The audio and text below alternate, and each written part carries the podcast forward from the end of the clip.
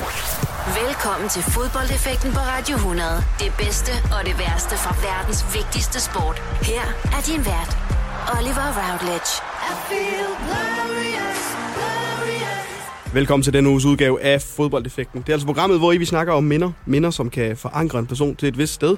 Med nogle visse personer, og som skaber den glæde og eufori, som kun fodbold kan. Til at snakke om disse minder, så skal jeg jo til hvert program have besøg af folk, som elsker fodbold. Og det har jeg igen i denne uge. Velkommen til dig, Tue Sørensen. Tak skal du have. Du er tidligere radiovært på B3, journalist og også vært på podcasten Altid Arsenal. Det er rigtigt, ja. Du har taget tre minder med i dag. Var det svært at holde dig til, øh, til de tre? Det var mega svært. Jeg havde alle de der spørgsmål. Hvad er dit yndlingsalbum? Hvad er din yndlingsspiller? Hvad er dine tre bedste minder fra fodbold? Fordi der er med mange at vælge imellem. Ja. Øhm, så jeg gik sådan lidt strategisk til værks. Jeg har tre hold, jeg følger og holder med, og så tænkte jeg, at jeg tager et for hvert. Og så var det, så var det lige pludselig en lille smule nemmere at, at finde, det, finde de minder, der skulle, der skulle snakkes om. Du siger jo selv, at du har tre hold, du følger. Jeg ved, et af dem det er Arsenal. Og inden vi hopper ombord i de tre minder, du har taget med, så synes jeg lige, vi skal tage et blik på, hvad der foregår deroppe i, i det nordlige London og klubben... Øh Ja, The Gunners, hvordan det står til i øjeblikket i Premier League. Ja. Så det gør vi lige om et øjeblik, og endnu en gang velkommen til denne 31. udgave af Fodboldeffekten på Radio 100. Du lytter til fodboldeffekten på Radio 100 med Oliver Routledge. Fodboldeffekten i denne uge med besøg af dig, Tue Sørensen, journalist, tidligere radiovært på P3 og vært på podcasten Altid Arsenal. Og det er altså også netop Arsenal, som det skal handle om nu. Vi skal snakke om, hvordan det står til for klubben i, i det nordlige London. Den 13. maj 2018, der vandt Arsenal 1-0 på udebane imod Huddersfield. Pierre-Emerick Aubameyang scorede. Det var også officielt den sidste kamp, som uh, Arsene Wenger stod i spidsen for, for, uh, for The Gunners. 23. maj 2018, der var det øh, den spanske træner Unai Emery, som blev præsenteret for, øh, som ny træner for, mm-hmm. for Arsenal. En underskrift på en toårig kontrakt. Hvad er for dig at se den, den store forandring ved det Arsenal, vi ser nu, og så det Arsenal, vi kan se måske i slutningen af Wengers øh, periode som, som træner? Og jeg synes, der er, jeg synes, der er rigtig, rigtig mange. Øh, der er selvfølgelig den måde, som, som holdet spiller på nu. Øh, der er også øh, hele den måde, som, øh, som øh, klubben agerer på og kommunikerer ud fra, som er blevet en, en helt anden, fordi øh, Wenger jo ikke er der mere, og som jo basically var øh, Arsenal på det tidspunkt. Ja. Nu der er mange flere øh, andre aktører, man ligesom også skal forholde sig til. Der er en sportsdirektør, der øh, også er blevet meget, meget magtfuld i det her spil. Øh, og så er der selvfølgelig Unai Emery, selvom det kan være svært at forstå nogle gange, hvad han siger, så, øh, så er det også en anden måde, han kommunikerer på. Øh, men spillermæssigt, øh, jo, det er, en, det er en helt anden måde at spille på. Øh, knap så meget øh, possession, knap så meget pasningsfodbold, lidt mere direkte. Øh, fysisk er der også sket noget med spillerne, øhm, og jeg synes også, og det er sådan noget af det, som, som jeg trods alt er glad for at se, der er sket, at der er kommet øh, en, en, en anden agerighed og en, og en anden vilje øh, ind i holdet. Øh, det er så ikke i hver kamp, den, øh, den lige øh, skinner igennem for tiden, men, men sådan overordnet set i forhold til i hvert fald de sidste mange år under Wenger, så, så er der en klar forskel der. Og var du en af de øh, tilhængere af Arsenal, der synes, det var tiltrængt med, med noget nyt, nyt, nyt blod ind på trænerposten? Jeg var, jeg var meget ambivalent omkring det. Faktisk også, øh, da det så endelig øh, blev øh, officielt, at, at han ville stoppe. Øh, selvom jeg faktisk også i mange år et eller andet, har, et eller andet sted har gået og følt ned i maven, det var det bedste for, for Arsenal, hvis, hvis han stoppede, og der mm. kom en anden ind. Fordi alle kunne jo se, at der, der skulle noget forandring til. Øh, han var ikke i stand til at, øh, at løfte Arsenal tilbage i toppen af engelsk fodbold, eller europæisk fodbold for den sags skyld. Øh, og, og når jeg sådan efterrationaliserer omkring det, jo, så, så synes jeg, øh, det var det rigtige, der skete, og måske skulle det i virkeligheden også have været sket, øh, i hvert fald to år før. Ja, Unai Emery, han har altså indtil videre sørget for 47 point, 25 kampe den her øh, sæson. De ligger på en 6. plads Arsenal. Seneste resultat var et 3 nederlag til, øh, til City. Er du tilfreds med stillingen, som den ser ud nu med alt taget i betragtning? Og tilfreds og tilfreds. Øh, havde du spurgt, om jeg synes, det var godkendt, så havde jeg svaret ja, det synes jeg faktisk, mm. det er. Om jeg er tilfreds? Øh, man er jo aldrig tilfreds. Ja. Øhm, så på den måde, øh, nej. Men, men jo, jeg synes, det, det er godkendt i den forstand, at, at jeg, er meget, øh, jeg er meget bevidst om, at det her det er en, en overgangssæson. Vi er i gang med at skal bygge noget nyt op. Kan vi så forvente, at vi er et klart top 4-hold i den sæson? Nej, det synes jeg ikke, vi kan. Øh, kan vi forvente, at vi måske kan tillade os at have den ambition, at man stadigvæk kan spille med om top 4? Ja, det synes jeg godt, vi kan, og det er vi stadigvæk i en position ja. til at gøre. Øh, og samtidig, jamen, vi er også stadigvæk i, i Europa League. Øh, nu er det Premier League, du lige spurgte til her, men, men vi er også stadigvæk med der og, og har en fin chance for måske at gå hele vejen der.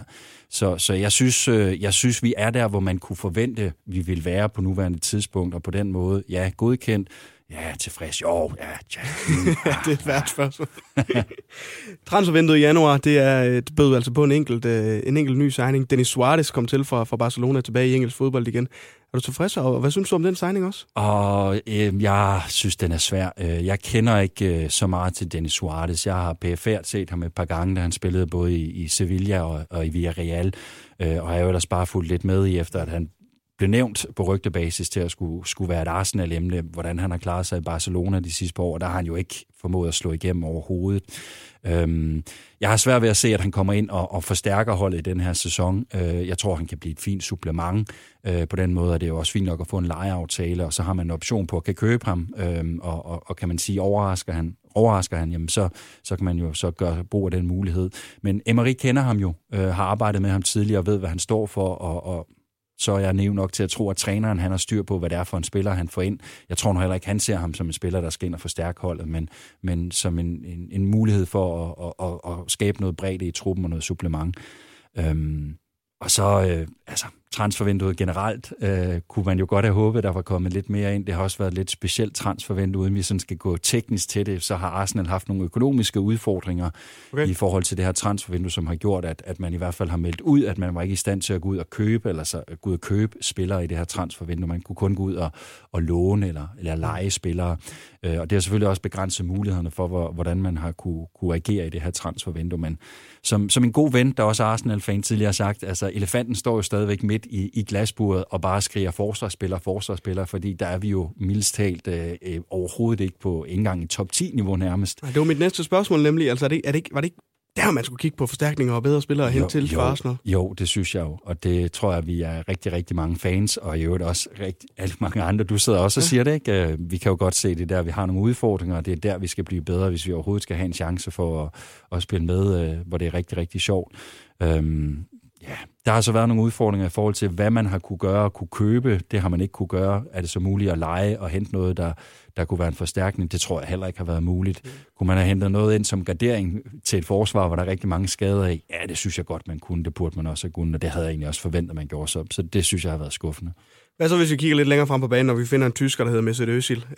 Uh, speciel sæson, han har, han har været i gang med i år, synes jeg. Han har kun fået, fået 14 kampe for, for Arsenal. Det virker ikke til, som om, at der sådan er så stor tiltro til ham, når jeg ser ham spille også. Altså, han er jo den så vild en humørspiller, synes jeg, at ja. kigge på. Altså, hvis ikke det går godt for holdet, jamen, så er det ikke sikkert, at han løber med tilbage. Altså, hvordan er det at se sådan en spiller som ham, som jo egentlig har et, et kæmpe kvalitet, bare rende rundt sådan og måske være lidt ligeglad?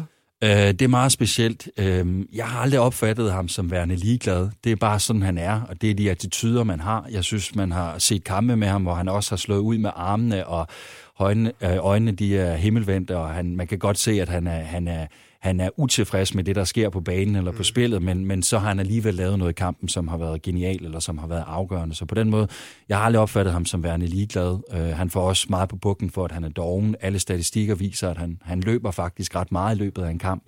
Um, og jeg synes jo, jeg synes jo, Øsil er den bedste spiller, der er i Arsenals trup, og jeg har altid haft det sådan, at den, man skal bruge de bedste spillere, man har, og så er man nødt til også at prøve at få de andre til at fungere rundt omkring den. Og der virker det som om, der er en træner nu i Emery, som, som ser det på en anden måde, at det ikke nødvendigvis er den bedste spiller, man skal bygge op omkring, men at man måske mere skal bygge op omkring den filosofi og den måde, han gerne vil spille på, og der passer Øsil tydeligvis ikke ind. Og når han så samtidig har de her, hvad kan man sige, issues, skal vi kalde dem det, omkring, at man godt kan få en opfattelse af, at han måske er lidt ligeglad og lidt doven i det, øh, og at han heller ikke har leveret i de kampe, han så har fået chancen i, det må man så også bare sige jamen så, så bliver det en speciel situation, som du siger, hvor, hvor det er sådan lidt underligt. Og vi, vi sidder jo alle sammen som Arsenal-fans og tænker, jamen hvad, hvad, hvad, hvad sker der? Altså, kan de ikke lide hinanden? Hvad er problemet? Øhm, og vi får heller ikke rigtig nogle klare udmeldinger, hverken fra den ene eller den anden lejr. Øh, Øsil siger, jamen jeg er i Arsenal, jeg er glad for at være her, jeg vil gerne blive her, men kommenterer jo det ikke rigtigt på, om hvordan han så har det med ikke at spille. Emery siger bare, at jeg vælger de de, de bedste spillere til hver kamp, og dem, der passer bedst til den opgave, vi har. Og nogle gange så fungerer det, og nogle gange så fungerer det ikke med Øsil, og som han også øh, sagde for nylig, nogle gange så vinder vi med Øsil, og andre gange så gør vi ikke. Og sådan er fodbold jo ja. ikke. Sådan en rigtig øh, latterlig kliché, man ikke rigtig kan bruge til noget. Øhm, så det er, det er specielt, og det er underligt, og jeg håber snart, der på en eller anden måde kommer en eller anden afklaring omkring det, fordi det tror jeg, det tror jeg både Emery, det tror jeg både Øsil, det tror jeg hele holdet, det tror jeg hele klubben, og det har vi alle vi fans også øh, brug for, der kommer. Til gengæld så må der være en forløsning i at kigge lidt længere op, helt op på toppen, og se øh, øh, Aubameyang eller Cassette sammen deroppe. Altså, fordi for mig, set udefra, så virker det som om, at man for første gang siden, man sagde farvel til Van Persie, har fundet angriber, angriber, der rent faktisk fungerer sammen og scorer mål sammen. Er det ikke dejligt at se i Arsenal igen, at de her to angriber, de ligesom bare score målene. Jo, det er fantastisk, og jeg har det på samme måde. Jeg synes virkelig, vi har en, en, en angrebsstue nu, øh, som er øh, på absolut højeste niveau. Øh, for mig at se, så, så er det måske en af de, de få dele på det her hold, hvor, hvor vi rent faktisk har, har absolut topklasse i, i, i Premier League henseende. Øh, så det har været fedt at se. Øh, det er også bare fedt at opleve dem spille sammen. De har en fantastisk energi. De er blevet øh, gode venner uden for banen også. Øh, hvis man følger Arsenal, så laver de masser af lige også på de sociale medier og sådan noget sammen. Øh, så de, de, øh, de har bare en god kemi uden for banen, og som også smitter af på banen, og jeg synes, de har, de har leveret Aubameyang, det kan man også se, hvis man kigger tilbage i statistikkerne, er jo bare sådan en notorisk målscorer. Det er han jo blevet ved med at være. Øh, Lacazette er måske ikke på samme måde en notorisk målscorer, men, men, men er begyndt at score sin mål og, og har nogle andre kvaliteter. Jeg synes, han har en god attitude. En af de få spillere, der leverer hver gang han er inde. Øh, også meget sigende at sige, når han stort set altid bliver skiftet ud, og det gør han stort set altid, så er han utilfreds med det, ikke? fordi han vil gerne blive derinde og arbejde for holdet øh, og giver også noget plads til, til blandt andet Aubameyang. Så jo, det er fantastisk at se, og øh, det er rigtig godt, øh, og det er også noget, som øh, man kan bygge rigtig meget på i de, de kommende sæsoner. Hvis vi lige hurtigt skal vende en, øh, en spiller ned på midtbanen, øh, som jeg er kæmpe stor fan af, øh, men som nu øh, efter sommerferien skal, skal takke farvel til Arsenal, Aaron Ramsey. Mm. Øhm, altså, jeg, jeg, jeg kan jo godt lide øh, en, en spiller som ham. Han virker som en, en stor spiller for Arsenal, bliver også stadigvæk ved med at spille kampe for dem, men, men han smutter altså efter sommer, fordi at der har været noget kontraktforhandlinger, hvor han måske har, ja, vil have noget noget mere løn, end hvad man mener, han er værd. Hvad synes du om sådan en situation med Aaron Ramsey, som egentlig har været i Arsenal i mange år, måske er en kulturbær også øh, for klubben, at han så, ja, måske bliver, bliver han for grådig i sådan en situation? Øh, åh, det ved jeg ikke. Der er også blevet sagt og skrevet meget lige præcis om den situation. Jeg kan jo godt forstå, med den alder, han har, og, og med den situation, man skal forhandle en kontrakt, jamen så vil man gerne have noget mere i løn. Øhm, det, det, det kan jeg sådan set ikke fortænke ham i. Øhm, Arsenal har heller ikke som klub øh, øh, håndteret den situation specielt godt. Øh, først så gav man ham jo faktisk et kontrakttilbud, hvor han havde eller ville få en lønforhold, og trak sig det tilbage. Øh, så, så, så kan man også godt forstå, at der sidder en spiller i den anden ende og tænker, okay, hvad sker der lige her? Øh, Øhm, og, og alle signaler, han har fået, i hvert fald efter, at Emery er kommet til, har jo også været, at han måske ikke lige er den spiller, der er på holdkortet hver gang. Øh, han kan sagtens bruges, men, men han er ikke en, en, en start 11-spiller hver gang, men, men måske mere en, en, en start 16-spiller, hvis, øh, hvis det giver mening. Altså en spiller, der vil være mm. i truppen stort set hver kamp, og så også få sin spilletid og sin kampe hist og pist. Men jeg kan da godt forstå, at man så, når man også har mulighederne, øh, der sidder sikkert også en agent, som har viftet med alle mulige øh, gode løfter omkring, hey, når du kan komme og så videre.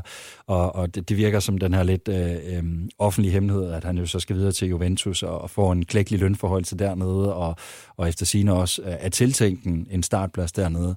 Altså, så selvfølgelig tager man det tilbud, det kan jeg da godt forstå. Men jeg synes, det er ærgerligt, for som du siger, han er egentlig han er den sidste sådan, af den stamme af britter, der, er, der faktisk har været i klubben med, mm. med, med Wilshire, og kommer også lidt længere, længere tilbage med Kieran Gibbs og, og sådan nogle typer, der er kommet op igennem klubben og har været der igennem mange år. Theo Walcott, der også forsvandt. Ja. Øh, så han er lidt den sidste, der smutter. Øh, der er ikke rigtig så mange tilbage. Jo, der er en Carl Jenkinson, men han er rimelig PFR. Ja. Så han er den sidste sådan, af, af de spillere, der, der får regelmæssig spilletid, øh, som har øh, den her britiske DNA, øh, som så smutter, og, og det synes jeg selvfølgelig er, er ærgerligt. Sådan ud fra et sportsligt synspunkt, altså det er måske mere nostalgisk, det er måske mere romantikeren i mig, der synes, det er, det er, det er ærgerligt mere, end det sådan er den, den, den kyniske, øh, hvad kan man sige, øh, fan, fodboldfan omkring det, at, at, at det kan godt erstattes rent fodboldmæssigt, tænker jeg. Mm. Hvis vi kan og kigge på lige her afslutningsvis, Unai Emery, han underskrev sig i sin tid en toårig kontrakt, da han, da han kom til. Hvad skal der til for de to år, hvis de skal være godkendt? Altså skal, der, skal han vinde mesterskab, skal han vinde Europa League, skal der et, et eller andet trofæ øh, ind, i, ind i skabet i Arsenal igen, før man sådan tænker, eller skal han bare efterlade et aftryk? Øh, det skal han helt sikkert. Øh, jeg, jeg, tror ikke, øh, jeg tror ikke, der er nogen, der forventer, hverken i klubben eller heller også på fansiden, at, at vi bliver mestre i løbet af de to år. Vi bliver det i hvert fald ikke den her sæson, og vi bliver det heller ikke i næste sæson. Øh, jeg tror heller ikke på, at, vi, at Arsenal er et sted, hvor, hvor vi kan spille mere om mesterskabet, heller ikke til næste sæson. Øhm, han skal sætte et aftryk i den, så man kan se, at der er blevet øh, skabt en forandring, og at den forandring også er holdbar og, og værd at bygge videre på. øh, også i forhold til, at man så selvfølgelig skal gå ind og, og forlænge hans kontrakt. Det føler jeg mig ret overbevist om allerede nu, at det kommer til at ske. Øh, der sker også nogle andre ting i klubben, øh, som, som indikerer, at, at Emery kommer til os at, at tilrage sig lidt mere magt og, og lidt mere at skulle sige i forhold til, hvilke spillere, der bliver hentet ind og, og der også skal ud af klubben.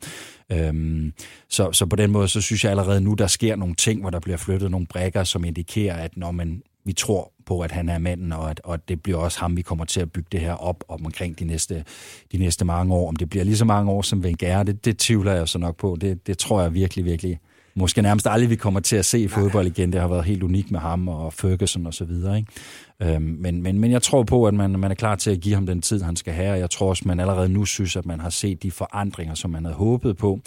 Og, og hvis der så ellers kan komme nogle penge, som gør, at man kan agere i transfervinduet og få hentet nogle spillere ind, og man kan bygge op omkring de spillere, som allerede nu, øh, synes jeg, øh, viser sig, at det bliver dem, som han vil satse på. Mm. Så kan man også få et fornuftigt hold, som i hvert fald i næste sæson burde kunne spille med, og også kunne sikre sig top 4. Øh, og det tror jeg at i virkeligheden er det store mål, og det som Emery han skal sørge for, det er at få Arsenal tilbage i Champions League. For det betyder så meget for en klub med den enorme pengeindsprøjtning, det giver, øh, og også i forhold til, hvad du kan tiltrække af spillere i årene fremover, at du er med i Champions League. Så det tror jeg er hans primære opgave, måske i virkeligheden også i højere grad end at skaffe trofæ. Øh, og, og det er sådan set også, jeg har det også som fan, sådan jeg vil hellere tilbage i top 4, så vi kan spille Champions League, og med de penge, der følger med, end at vi skal vinde en Liga Cup titel ja. eller en FA Cup titel eller for den sags skyld en Europa League. Jeg vil gerne vinde Europa League i år, for det betyder også, at vi er tilbage i Champions League til næste sæson, så den betyder noget. Jeg synes også, det kunne være sjovt at vinde en europæisk titel igen. Det er ved at være mange år siden, ja. Arsenal har gjort det. Det bliver spændende at følge med i, hvad der sker i, i Arsenal i de her tid med Unai ja, Emery. I der sker hvert fald. altid lidt, i hvert fald i, i de her år. Det gør det nemlig. Men om et øjeblik, to, der skal vi videre til, øh, ja, hvor det programmet egentlig også handler om minder. Det første minde, du har taget med, det er tilbage fra 1986. Oh. Vi skal til VM i, i Mexico. Danmark-Uruguay, vi snakker om det lige om et øjeblik. Fodboldeffekten på Radio 100. I denne uges udgave af Fodboldeffekten er jeg så heldig at besøge dig, Tue Sørensen. Du er tidligere øh, nyhedsvært på P3, så er du journalist og vært på podcasten Altid Arsenal. Det første minde, du har taget med, det er øh, Danmark imod Uruguay til VM i 1986. Det er den 8. juni i 1986, for at være helt præcis. Hvorfor skal vi snakke om, øh, om den her kamp? Det er mange år siden, ikke? Det er rigtig mange var år siden. Var du født på det tidspunkt? Det var jeg ikke. Jeg var, ikke, jeg var ikke tænkt på på det her tidspunkt, kan jeg love dig for. Jamen, jeg var heller ikke særlig gammel. Jeg var øh, seks år gammel på det her tidspunkt, og, og jeg kommer til at starte historien omkring det et lidt andet sted. Ja. Så må du stoppe mig undervejs. Ikke? Øhm, på det her tidspunkt, der er øh, min mor lige flyttet sammen med min stedfar. Ja. Øh, mine forældre de blev skilt, da jeg var helt lille. Øh, min mor fandt så nogle år efter en, øh, en, en ny kæreste, som så øh, blev min stedfar. Øh, og på det her tidspunkt er de lige flyttet sammen. Øh, jeg er flyttet til Esbjerg, det er sammen med min mor også, øh, hvor min stedfar Peter, han er, han er født og opvokset og boede også på det her tidspunkt. Og øhm, jeg spiller også fodbold på det her tidspunkt. Jeg startede som fireårig, da vi boede i en lille by, der hed Vejen, og jeg flyttede så til Esbjerg, og så bestemte min stedfar, fordi han er IFB-fan, og har været det i hele hans liv, og så skulle jeg selvfølgelig ind og spille i IFB, og, og spillede der, og, og var rigtig, rigtig glad for at spille fodbold. Synes, det var det mest fantastiske i verden. Og så var der jo det her VM, som jo var det første VM, Danmark nogensinde var med til. Øh, problemet med det, det var bare, at øh, det blev spillet i Mexico, øh, og på det tidspunkt blev der ikke sådan tænkt så meget på, at der måske er, primært er et europæisk marked, man skal servicere i forhold til kamptidspunkterne. Så mange af de her kampe, der blev, de blev spillet rigtig sent om aftenen eller midt, midt om natten. Øh, og det gjorde simpelthen, at min mor sagde, at jeg måtte ikke se de her kampe, heller ikke engang Danmarks kampe. Og det var jeg øh, dybt ulykkelig over, fordi jeg ville så gerne se dem. Jeg kunne godt fornemme allerede som en lille knæk den feber, der var omkring det, at Danmark var med til en VM-slutrunde. Og der var rent faktisk også nogle forventninger til, at vi godt kunne levere et godt resultat. Spillede noget fantastisk fodbold, i hvert fald på, på den tid. Øhm, og der sker så hverken det der, eller der sker så det, at, øh, at da Danmark skal spille deres første kamp mod Skotland i gruppen, ja. øhm, du kan godt se, at jeg starter den. Jamen, det er smukt. Jeg, jeg lutter øre. Øhm, der sker der simpelthen det, at øh, min stedfar, han, øh, den kamp blev spillet midt om natten. Jeg kan ikke huske, om det var klokken to eller tre om natten, den startede. Og der skete simpelthen det, at øh, min stedfar Peter for måske første og eneste gang, eller det var det så ikke, han gjorde det et par dage senere igen, men, men en af de eneste gange, jeg tror, han har trodset min mor, og hun kan godt være meget bestemt, og når hun har sagt, at jeg ikke øh, måtte se de kampe, så, så mente hun det virkelig. Var det sådan, det var? Men, øh, men han trodsede hende øh, og gik ind på mit værelse midt om natten og vækkede mig, øh, så jeg øh, kunne komme ind øh, og sidde inde foran skærmen inde i stuen sammen med ham og se øh, Danmark-Skotland. Øh, og jeg var lige til den kamp meget paf omkring det. Øhm, jeg var sikkert også sindssygt træt og kunne ikke, alt, kunne ikke sådan administrere, så jeg kan huske, at jeg faldt i søvn i løbet af den her kamp også. Jeg var sådan lidt vågen on and off, så på den måde så fik jeg ikke sådan en rigtig kamp ind. Øhm, men, men jeg kan huske, det, jeg, jeg var sådan, så hey, det er fantastisk, du gjorde det, og det var fedt, og jeg vil så gerne se den næste kamp, så vil du ikke love mig, at du gør det samme igen? Og så sagde han, jo, det vil jeg godt, hvis du bare lover mig, at du ikke siger det til din mor. og det, det lavede vi så en aftale om, så da Danmark skulle spille mod Uruguay, den kamp blev ikke spillet helt uh, midt om natten, jeg tror, den blev spillet sådan sidst på aftenen, sådan 11, 11, 11 stykker eller sådan et eller andet, men jeg var jo blevet lagt i seng sikkert klokken 7, som sådan en seksårig skoledreng, jeg var. Um, men i stedet for have sørget for os, at min mor var kommet i seng og så videre, ikke? så der var ro på, så han kunne lave samme nummer igen, og så kom han ind, og så vækkede han mig. Øh, og så satte vi os ind, og så så vi Danmark-Uruguay, og jeg var vågen igennem hele kampen, og jeg kan, sådan, altså, jeg kan huske den, jeg kan vidderligt huske den, jeg kan ikke huske særlig meget, for jeg var seks år gammel, men jeg kan huske, da han kom ind og vækkede Man kan huske, da vi satte os inden for en kamp, Man kan huske, hvordan vi til sidst bare står op og omfavner hinanden og jubler over den her kæmpe store sejr, og den her fantastiske kamp, som det jo også var. Øhm, jeg kan ikke huske sådan, du ved, detaljerne lige i kampen og, og, og så videre, men, men jeg kan huske, øh, jeg kan bare huske den, den eufori, som jeg, jeg følte og oplevede i forhold til at, for det første at gøre noget, som var for sådan, du ved, det var lidt forkert, det var ulovligt det der med, at man skulle stå op midt om natten for at sidde og se en fodboldkamp, det synes jeg var fedt, ikke? Øhm, og samtidig jamen, så betød det selvfølgelig også noget i forhold til, at, øh, at, at det udviklede, det, det lagde ligesom en grundsten i det her stedfar-stedsøn forhold, som jo kan være ret svært, ja. specielt i begyndelsen, ikke? hvor hvor, øh, hvor det er et nyt forhold for min mor og min stedfar på det her tidspunkt. Øh, der er jo stadigvæk min far inde i billedet, og han har også en ekskone med en datter fra et tidligere forhold osv. Så, videre. så der er, jo, der er jo bare nogle masse udfordringer og en masse spændinger, når, øh, når man så skal etablere en ny familie i det her, og, og hvordan takter man lige det som stedfar i forhold til ikke at træde min far over tæren mm. i forhold til det. Men han har jo bare luret, at, at knækken her, han er altså bare glad for fodbold. Det er jeg også det er i hvert fald et sted, hvor vi kan, vi kan skabe en tilknytning til hinanden, og, øhm, og den udnyttede han lidt i gåsøjne, øhm, men, øh, men det har jeg været ham øh, nærmest evigt taknemmelig for, og, øh, og det var på mange måder sådan med til at, at, at, at lægge en, et, et fundament for vores forhold, som også er fantastisk den dag i dag. Øh, jeg elsker, jeg elsker den mand, og, og vi øh, bruger rigtig meget tid på os den dag i dag at snakke fodbold øh, og diskutere fodbold, og øh, er også sådan ting, der gør, at vi, vi stadigvæk øh, en gang imellem lige tager telefonen og ringer til hinanden, bare lige for at vende en transfer eller et resultat eller et eller andet. Øhm, og hvis ikke vi havde det, så er jeg ikke sikker på, at vi ville snakke sammen lige så tit, som vi rent faktisk gør. Det er ikke, fordi vi ikke kan snakke om andre ting end fodbold, men, men det betyder bare, at vi har en ting sammen, som, som har betydet rigtig meget, eller har betydet alt måske i virkeligheden for vores forhold. Øhm, og det startede altså med, med Ja, det startede med, med Danmark-Skotland, men, men, men i virkeligheden med, mest med, med Danmark-Uruguay, fordi nu er det lige den kamp, jeg kan huske, og jeg havde fornemmelsen af også at, at kunne holde mig vågen til at kunne sidde og se, og, og også bare fordi det var bare en fantastisk kamp øh, ja. at sidde og se blev det så ligesom et, et, et fundament, som, som I byggede på øh, efterfølgende? Altså tog I så ind og se EFB bagefter sammen, og, og det var ligesom ham, der fik dig ind i fodboldverdenen, og, og det der magi, som der kan være ved fodbold, når man vil. Ja, lige præcis. Altså, han var også den, den, der tog mig med på Esbjerg Stadion, eller Esbjerg Idrætspark, som det hed dengang for ja. første gang. Ikke? Øh, det var også ham, der tog mig med til, til, til min første landskamp. Øh, det var, det var nogle år senere, der skulle jeg igen være lidt ældre. Der var min mor igen inde i billedet. Han skal have en vis alder, for han kan tage den der bustur til, til København. Til København. Så, øhm, men, men det var han også. Øh, så, så på den måde, så har han introduceret mig til rigtig mange ting i forhold til fodbold. Øh, som, som igen, jeg, jeg jo bare kan være taknemmelig for, at han har gjort, og, og som jeg jo synes er fantastisk, og som, som jeg jo også kan høre og se. Det, det er der jo masser af fædre, der har gjort. Ikke? Nu, nu var tilfældet bare her, det var min stedfar. Ja. Øhm, men, men, men det gjorde jo bare, at, at vi skabte et, et bånd med hinanden, som, øh, som, øh, som er helt fantastisk at have. Og den her kamp, nu siger du, at du kan huske meget fra den. Altså, det, er jo, det er jo en fuldstændig fantastisk fodboldkamp, Danmark de, de spiller her. Vi vinder jo 6-1 over Uruguay her i gruppekampen. Vi slog også Skotland i, i den første kamp, slår sig også Vesttyskland i, i ja, kampen efter. Ja. Øhm, altså, Preben Elkær, altså, kan, kan du huske noget fra den her kamp? For, altså, målene og sådan noget, for han spiller jo formidabelt Preben Elkær i den her fodboldkamp. Ja, altså jeg kan, ikke, jeg kan ikke huske så meget i forhold til, at man kan sidde og sige, at man Elkær han spillede lige på den måde. Jeg har, nej, jeg har set kampen efterfølgende ja. nogle gange, ikke? og så videre, så kan man godt se, at ja, Elkær han spiller fantastisk. Ikke? Uh, Lerby spiller også en fremragende kamp i øvrigt, der var bare en fantastisk fodboldspiller også. Der var mange fantastiske fodboldspillere på det her hold øh, Laudrup's mål, og det hele taget har jeg har også bare set kampen bare for at sidde og nyde Svend Gers kommentering af den kamp, som jo lige... også er i, i en liga for sig selv, ikke? Ja, jeg har det faktisk, øhm, altså. Laudrup, og så han! han venter. Øh, Michael Laudrup! Det er genialt, det der.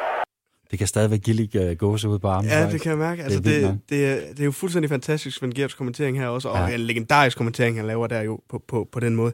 Så du ser den også simpelthen bare for at gå ind og høre Svend Gerts kommentere den? Nej, det, det er ved at være på år siden, jeg har, har set den sidst, men, men ja, på et tidspunkt, da jeg også så selv blev, blev journalist og begyndte at lave radio, og det her med, at man også bruger sin stemme, og så begynder man at kigge lidt på, på mm. hvem kan man også lære noget af. Og så, så, så tænker jeg en dag, åh, der var der også, altså, vi kan jo alle sammen huske den her, den har man jo, kan man sige, taget ud af kontekst, hørt mange gange. Ja, ja. Ikke? Og så tænker jeg, nu vil, nu vil jeg faktisk bare sidde og se kampen, hvor jeg primært bare sidder og lytter på hans kommenteringer.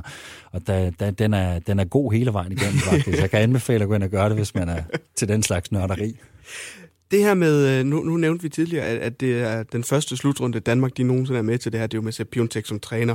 Nu skal behøves vi ikke gå ind i, ind i hvad han betød, når, når du ikke kan huske så meget for, for, for, for opbygningen til det. Men det her med slutrunder vil jeg gerne lige snakke om, mm. fordi at det er for mig noget helt specielt. Jeg havde for første gang nogensinde min oplevelse sidste år, hvor jeg var til en, en slutrunde i Rusland, synes det var en helt fantastisk fornemmelse, og der er noget helt unikt ved slutrunder, og specielt VM-slutrunder. Ja. Hvordan har du det sådan op til en slutrunde nu? Altså nu kan du se, det, det her det er det første minde, du sådan rigtig kan huske fodboldmæssigt, som også er fra et VM. Hvad synes du, at en slutrunde kan gøre? Jamen jeg synes stadigvæk, den kan det samme. Jeg synes stadigvæk, den har noget magisk over sig, hvilket er, er rigtig rart, fordi der er sket så meget med fodbolden igennem alle de her år, og der er så meget, der handler omkring økonomi og, og den kommercielle side af fodbold og så videre, ikke?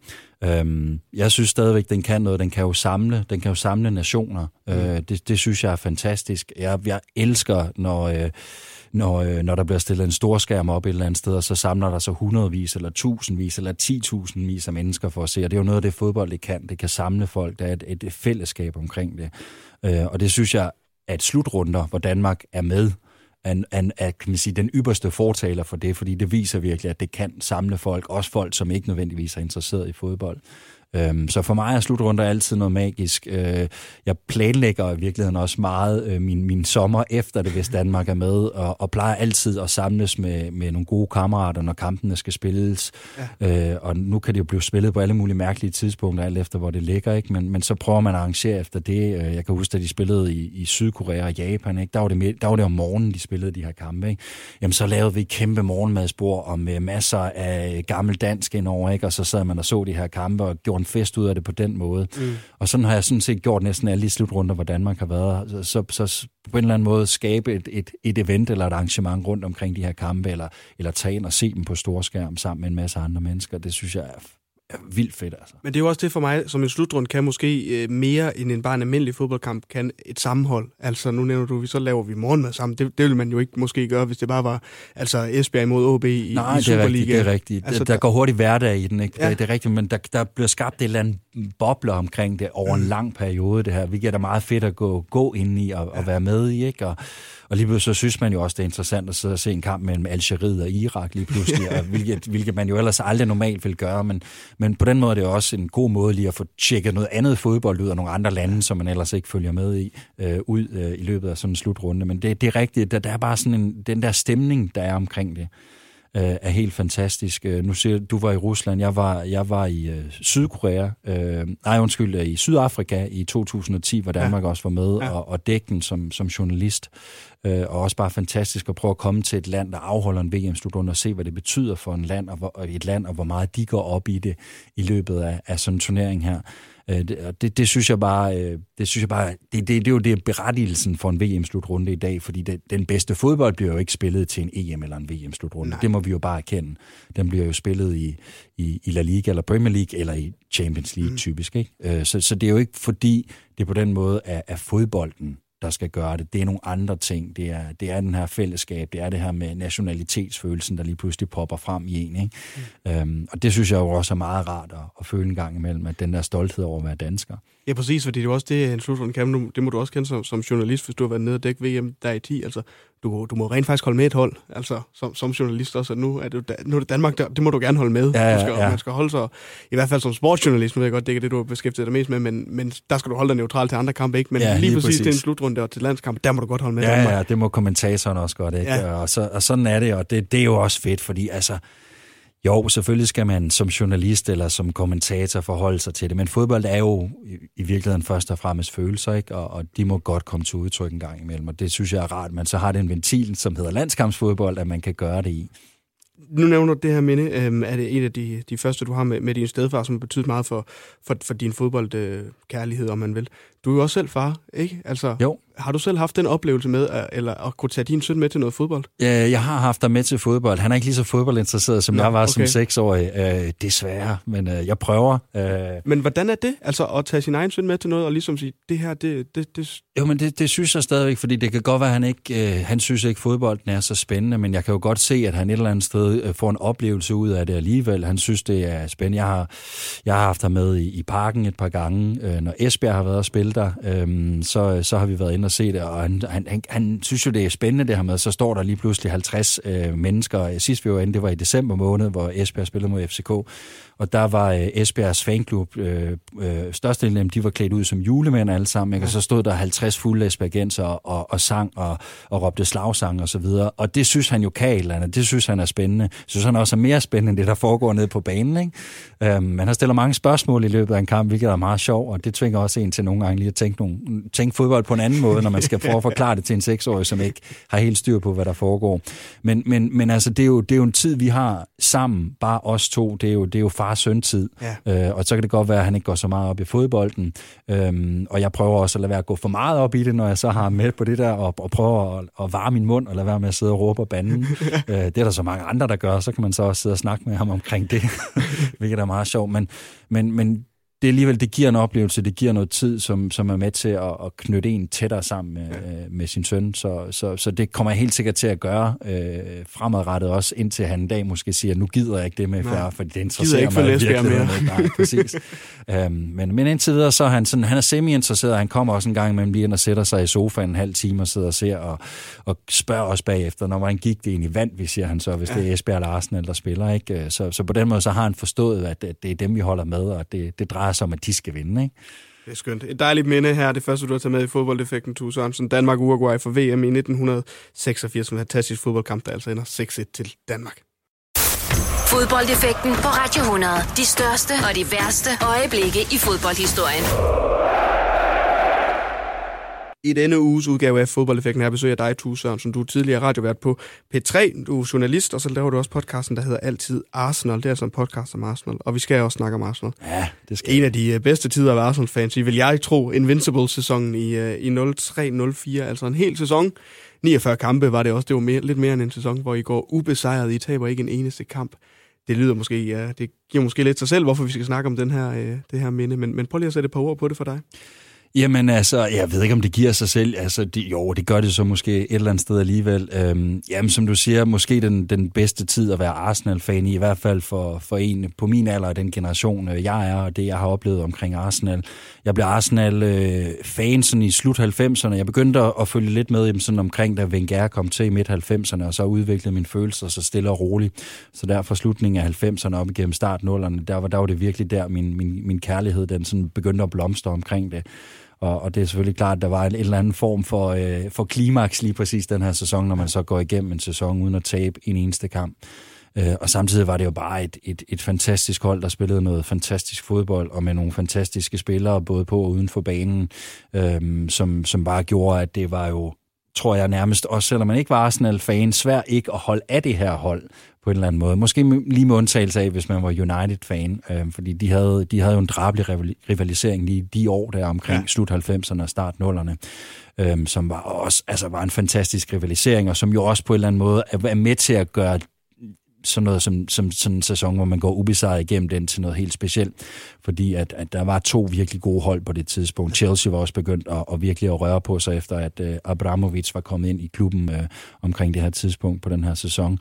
Um, så uh, fed, fed sæson og, og, og fed ting at have og kunne kigge tilbage på, det er det er jo noget af det, som vi som Arsenal-fans, specielt gennem de sidste mange år, øh, hvor vi ikke har vundet mesterskabet, det var jo seneste gang, vi vandt mesterskabet der i 2003-2004, vi ser 2019 nu, ikke? så det er mange år siden.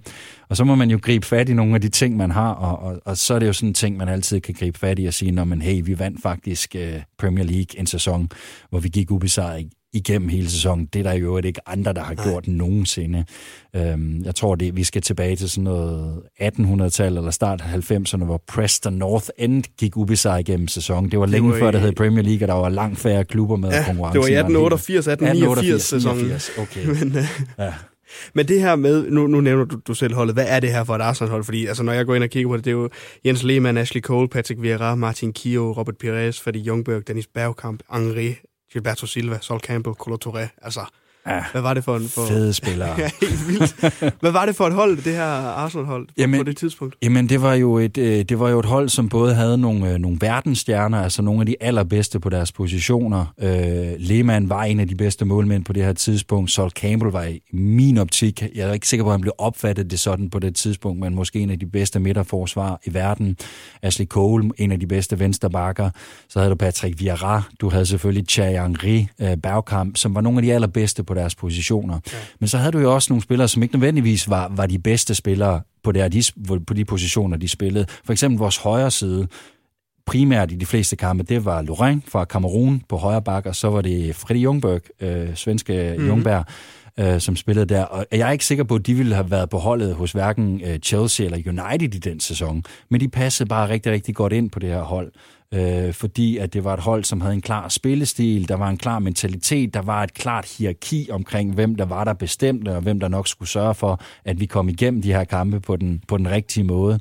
Øh, så, så den, her, øh, den her enhed, som det var, øh, og, og man kan jo altid diskutere, var det det bedste hold på det tidspunkt? Det ved jeg ikke, om det var det var rigtig, rigtig, rigtig godt. Det var det måske også, men, men i virkeligheden så var det bare den, den bedste enhed, fordi øh, der, altså alle brækkerne, de, de spillede bare sammen på det her hold, øh, og det var det, der gjorde dem så, så stærke og så uovervindelige. Det her med enhed, det har Thierry Henry også nævnt som en af de, de grunde til, at de kunne gå en hel sæson, øh, som de Invincible, som siger. Alle kæmpede for alle, og alle var villige til at aflevere bolden til en anden spiller, hvis han var i en bedre position. Ja, lige altså. præcis. Og hvis vi skal blive ved, ved ham også, altså 37 kampe, 30 mål i, i Premier League, Thierry Henry, jeg tænker jo på ham som, som værende, altså Mr. Arsenal fuldstændig. Altså hvad, hvad, måske ikke bare i den her sæson, men hvad betyder han helt generelt i Arsenal, den mand? Jamen, han, betyder, han, betyder, han betyder rigtig, rigtig meget. Altså jeg kalder ham jo kongen, og det er vi mange, der gør, ikke? Ja. Øhm, fordi han var bare kongen, ikke bare Arsenal, men også Premier League i, igennem mange år i, i den der periode, ikke? Øhm, Jamen, jamen han, han, han betyder, jeg ved ikke om han betyder alt, det gør han jo måske ikke. Der har også været andre sådan koryfærer i, i klubben gennem, gennem årene, også nogle jeg ikke kan huske fra, fra dengang jeg ikke var født.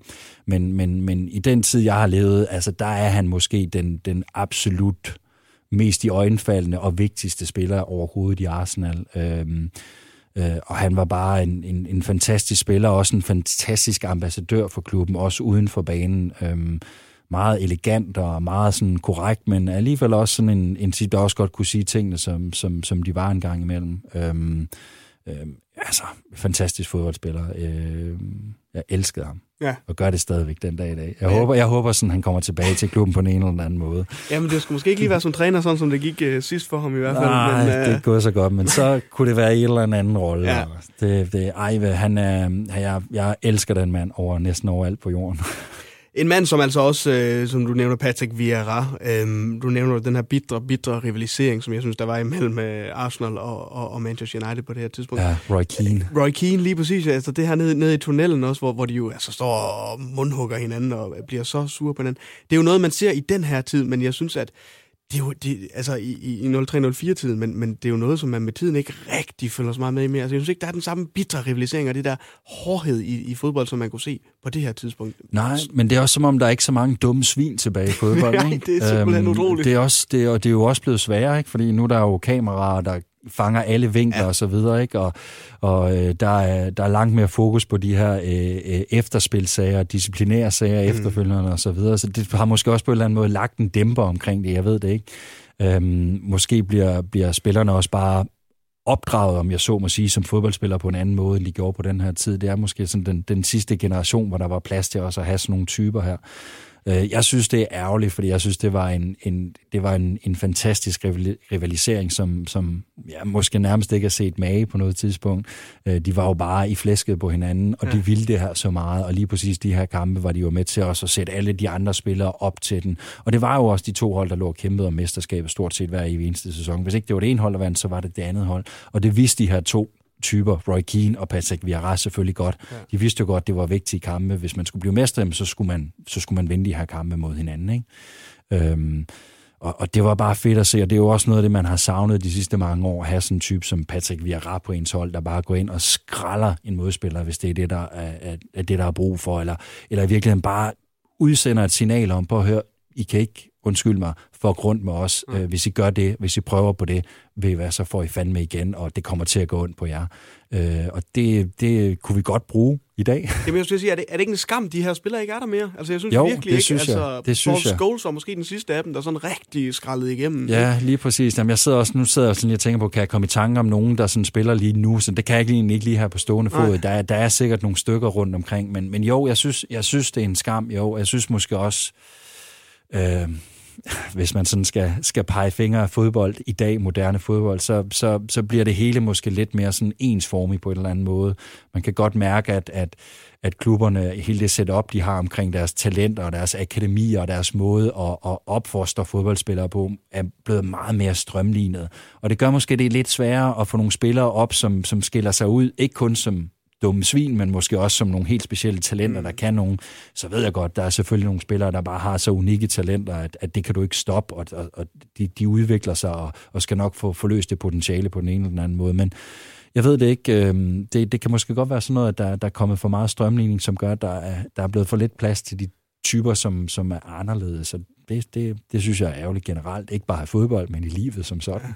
Det virker i hvert fald meget, som om man hellere vil have en elegant fodboldspiller end en, en, en skraldemand som sådan. Altså, ja, men der det, skal jo også bare skraldemænd til på et ja, fodbold. Ja, og der er måske heller ikke rigtig brug eller plads for en type, som i virkeligheden bare er en skraldemand og bare skal skralde igennem og bare skal sørge for at, at bryde de andres øh, øh, opspil. Øh, I dag der skal du både kunne det, men du skal så også selv kunne sætte gang i et angreb eller, eller, eller sætte en pasning fremad banen. Ikke? Øhm, og de spillere, der ikke kan det, dem, dem, dem ser vi også have nogle problemer, og de rører hurtigt ud igen. Så, ja. så der er måske bare ikke plads til typer, som, som, som spidskompetence bare har at, at slagte en modspiller. I vinder jo mesterskabet den her sæson med, med i Invincibles, men I vinder jo mesterskabet et rigtig sødt sted. Øh, det er på White Hart Lane, ja. I ligesom kan, kan, kan erklære jer som mestre. Ja. Nu nævner vi rivaliseringen imellem øh, United og, og Arsenal på det her tidspunkt, men, men en af Arsenals bidre rivaler, måske også største rivaler, det er jo også, øh, også Tottenham.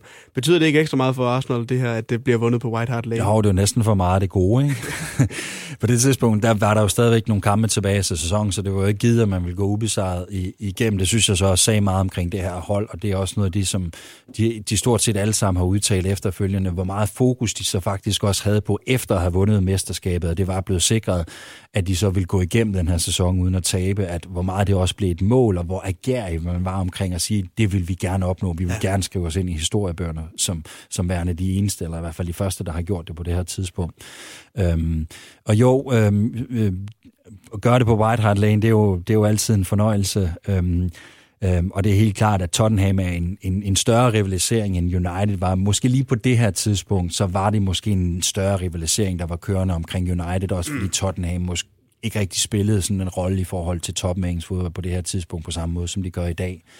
Øh, så, så, så den rivalisering var måske lidt nedtonet i den her periode, men, men den er der, den vil altid være der, den, den, den var der også på det tidspunkt, og, og det er også noget af det, som, som spillerne har udtalt sig, at det var, det var virkelig en, en, en, øh, sådan en, en virkelig en fantastisk, øh, en fantastisk følelse at få lov til at gøre det på, lige præcis på der, og, og, og, og de faktisk også havde, havde, de var så meget i kampen for inden i forhold til at få den vundet, så de havde muligheden for at vinde mesterskabet på White Hart Lane, var også en ting, som der, de virkelig gjorde, gjorde meget ud af, og gik meget op i at sørge for at få vundet den her kamp, så de havde muligheden for at gøre det. Ikke? Øh, så selvfølgelig betød det noget, og øhm, øhm, ja, det var fedt. For mig der er der i hvert fald mere altså, rivalisering over de her øh, geografiske rivaliseringer, end der er over de, måske de placeringsmæssige rivaliseringer. Nu sige, United og, og Arsenal var jo rivaler, fordi at de lå og kæmpede om mesterskabet. Ja. Men jeg synes, der er mere charme, måske lidt mere romantik i de her, fordi at, nå, det er fordi, vi ligger 5 km fra hinanden, ja, ja, ja. Og, og fansene hader hinanden, når de arbejder sammen, og så er der håneret her og der. Altså, det synes jeg er de sjove øh, rivalkampe. Ja, men helt sikkert. Men det er ikke, jeg er ikke uenig. Jeg er ikke uenig. Jeg, jeg synes også, de andre rivaliseringer, de kan noget. Øh, og de bliver jo også en rivalisering i kraft af, at, at det har så voldsom betydning, de kampe, man spiller mod dem. Ikke? Og, og der kan man sige, der har et, et rivalopgør, et lokalopgør måske en anden betydning. Det er ikke altid, det lige er mesterskabet, der bliver afgjort over de to kampe, man spiller i løbet af sæsonen mod dem. Men, men, men jo, det har det selvfølgelig. Øhm, jeg har altid haft det sådan lidt, nu er jeg ikke, øh, jeg er ikke, øh, jeg er ikke øh, født i, øh, i, i England eller i London-området, eller i det område, hvor Arsenal holder til, og på, på den måde har jeg ikke samme forhold og, og, og, og følelser omkring det, som jeg tror mange engelske Arsenal-fans har.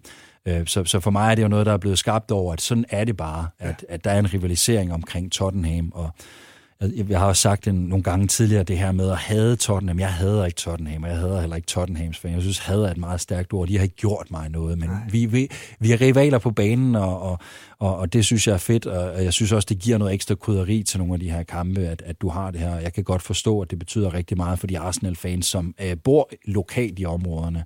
Øhm, men, men, men for mig, øh, så, så var det i hvert fald i den her periode klart en større ting, den her rivalisering omkring United, også fordi jeg jeg, jeg kender flere United-fans, end jeg kender Tottenham-fans, så, så det gør selvfølgelig også noget på det. Men, men, men det, jeg skal ikke sidde og sige, at det ikke betyder noget at slå Tottenham. Det gør det stadigvæk, og det betyder også noget at vinde mesterskabet på White Hart Lane. Og, Uh, nu kommer det jo ikke til at ske igen, men, uh, Nej, nu må vi se, om de får et nyt stadion. Det er mere, fordi de ikke har et stadion. Ja.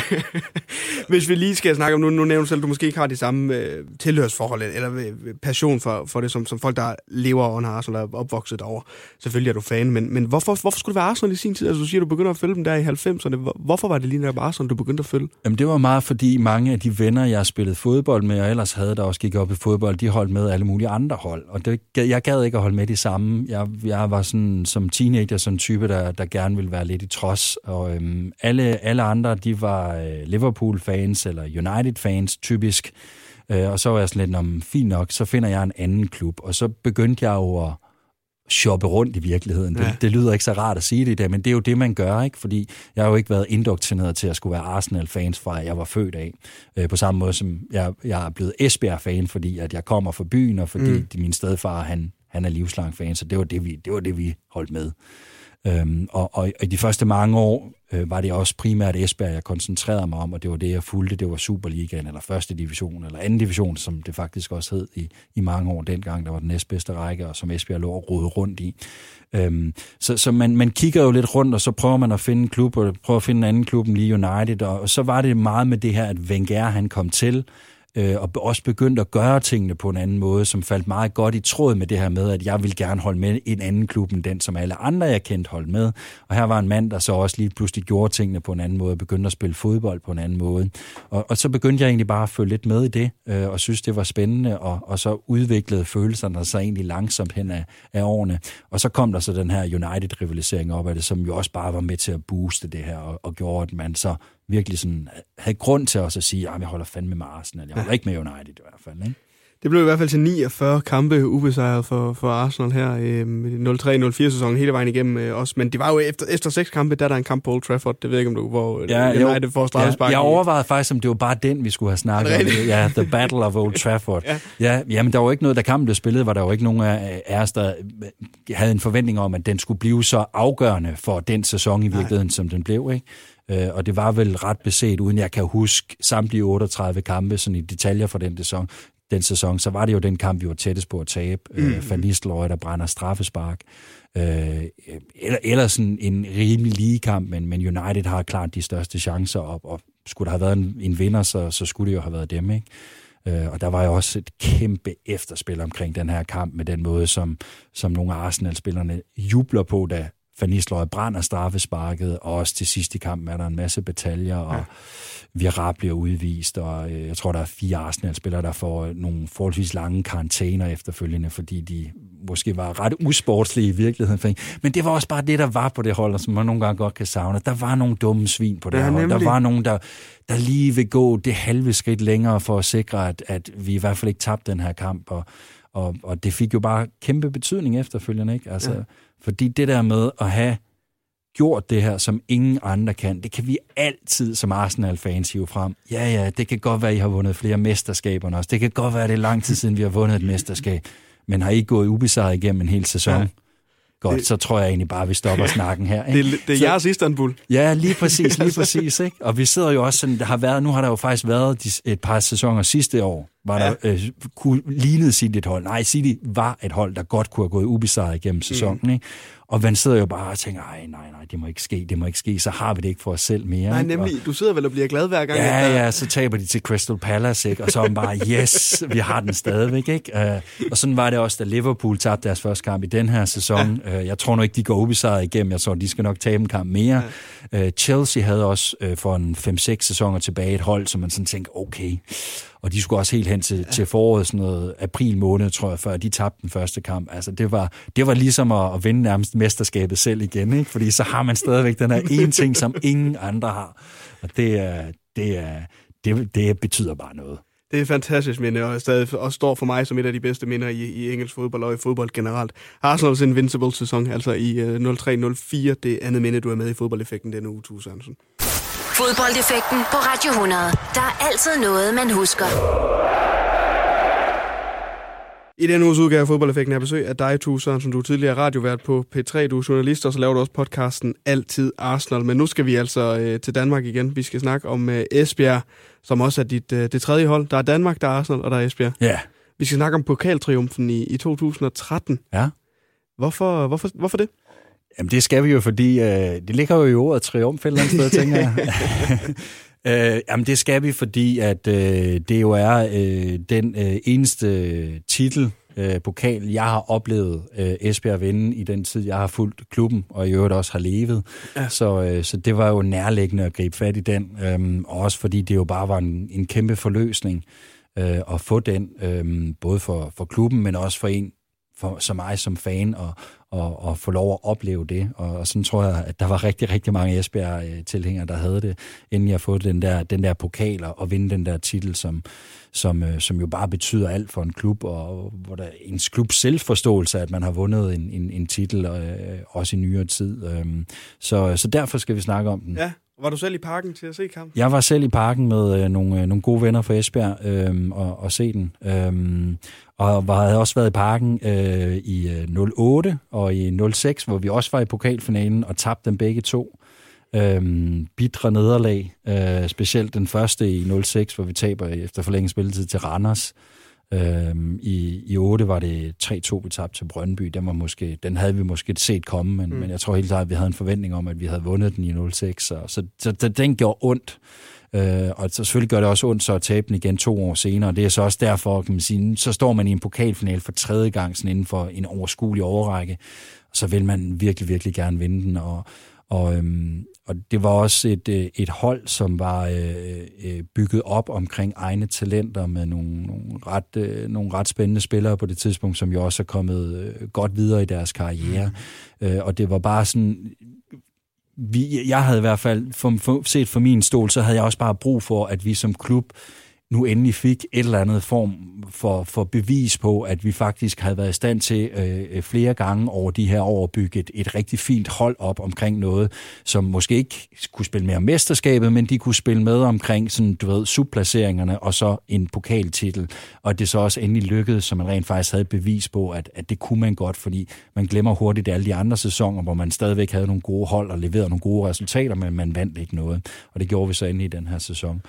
Og nu nævner du også holdet der, det er bygget op af, af, loka- af mange lokale spil. Det, det, er jo, det er jo et godt Esbjerg-hold, det her. Altså, hvis vi skal kigge på startopstillingen, Lukas Radetski, Peter Ankersen, Kian Hansen, Jonas Knudsen er der også, Jakob Ankersen er der, Hans Henrik Andreasen, så er der lejet en Josef Tutu, eller så er det Martin Braithwaite op i angreb også. Altså, Ja. hvad er det Esbjerg, de kan med de her unge spillere, der, der, der er render rundt i Esbjerg? Øh, jamen, øh, Esbjerg har egentlig altid haft en god ungdomsafdeling, og har altid øh, spillet med i, i toppen også af ungdomsrækkerne. Det gjorde vi også dengang, jeg spillede der i øvrigt. Øhm, jeg blev så ikke til noget sidenhen, men det er der så mange andre forklaringer på. Øhm, men, men der har altid været en, en, en sindssygt god ungdomsafdeling i Esbjerg, øhm, så man har altid været i stand til at, at, at, at skabe nogle talenter. Esbjerg har også en geografisk placering, hvor vi i, i hvert fald i en dansk kontekst ikke er så tæt på andre større klubber. Ikke Midtjylland og, og Sønderjysk er de, er de hold, der er tættest på. Sønderjysk er jo som og, og Midtjylland i virkeligheden også jo først kommet til, mm. sådan inden for de seneste 10-15 år omkring det. Så det gør, at der er et ret stort opland også at tage talenter ud fra, som man også har gjort igennem mange år, som man henter til klubben ikke, og, og arbejder med.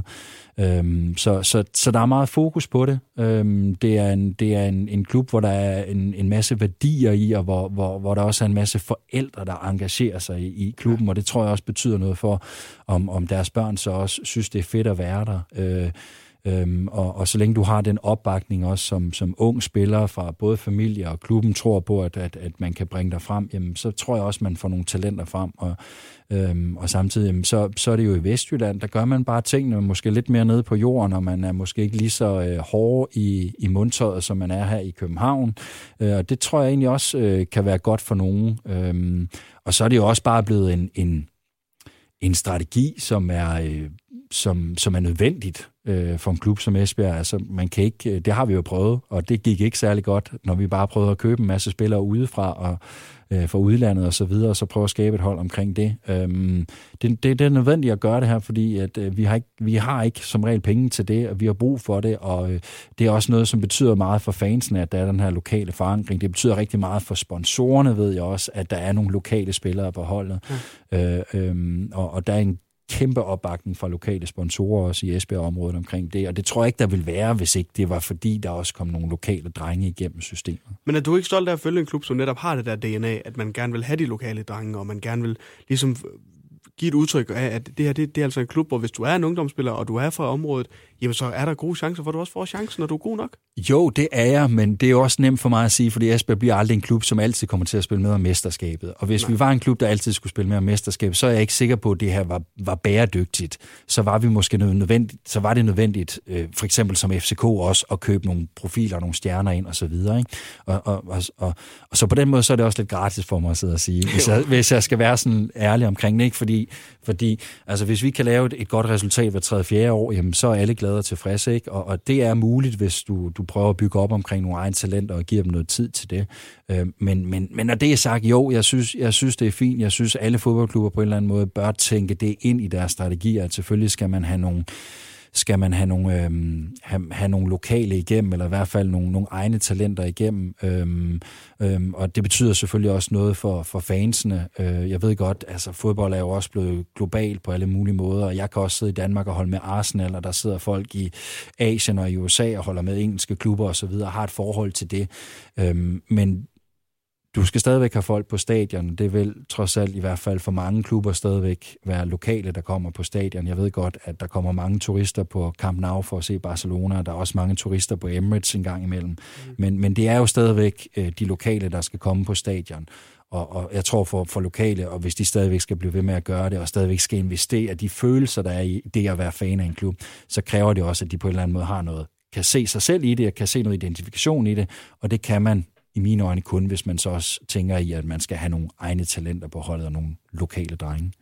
Hvis vi skal tage, tage, tage, tage ruten til finalen, om man vil. Ja, uh, tredje, ja åh, kom med den. Jeg kan, den tredje kan runde, der, der spiller I imod Esbjerg IF 92. Ja, en anden lokal Simpelthen klub. en lokal klub. Ja. Uh, vinder 3-0, så vinder I 4-2 på straffe over AB i 8. delsfinalen, slår Lyngby 2-1 i kvartfinalen, slår Brøndby over to kampe, samlet 4-2, og så er det jo netop Randers, der venter i finalen igen, ja, den, uh... som I taber til i 6. Var det lidt ekstra sødt, at det var dem, I skulle spille imod? Ja, det, det var det, fordi den, den, var, den var virkelig, virkelig, virkelig hård, den i 2006, hvor vi taber pokalfinalen ja. der. Øhm, og jeg ved ikke, hvad det er. Øh, Esbjerg og Randers er måske i virkeligheden to byer, der, der ligner hinanden på mange, mange, mange områder. Øhm, så, så på den måde så er, har der også altid været en eller anden form for, for rivalisering på en eller anden måde mellem de her to klubber. Ja.